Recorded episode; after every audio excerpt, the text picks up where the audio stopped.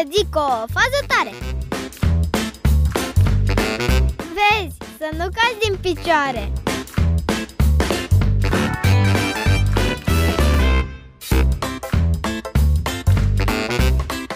Părinții noștri obișnuiesc să bea cafea cum se cheamă localul de unde se cumpără, dar se și servește cafea?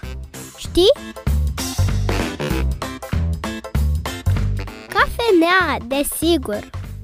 În 2016, în Tokyo, Japonia, s-a deschis o cafenea care nu doar că a uimit lumea, dar a și atras o grămadă de clienți curioși și chiar turiști. Ce i-a atras oare pe toți aceștia să intre și să consume produse din această cafenea? Indiciul este chiar în numele cafenelei. Aceasta se cheamă Cafeneaua Bufnițelor. Da, da, te-ai prins! În interior, clienții sunt întâmpinați de tot soiul de bufnițe mai mari, mai mici, mai ochioase, mai timide, mai somnoroase.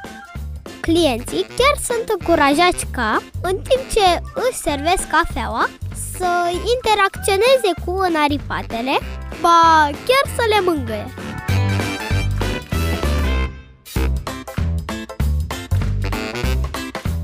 Și mie mi-ar plăcea să merg într-o cafenea ca aceasta, dar să servesc numai sucuri și să fie plină cu unicorni. Cafeneaua unicornilor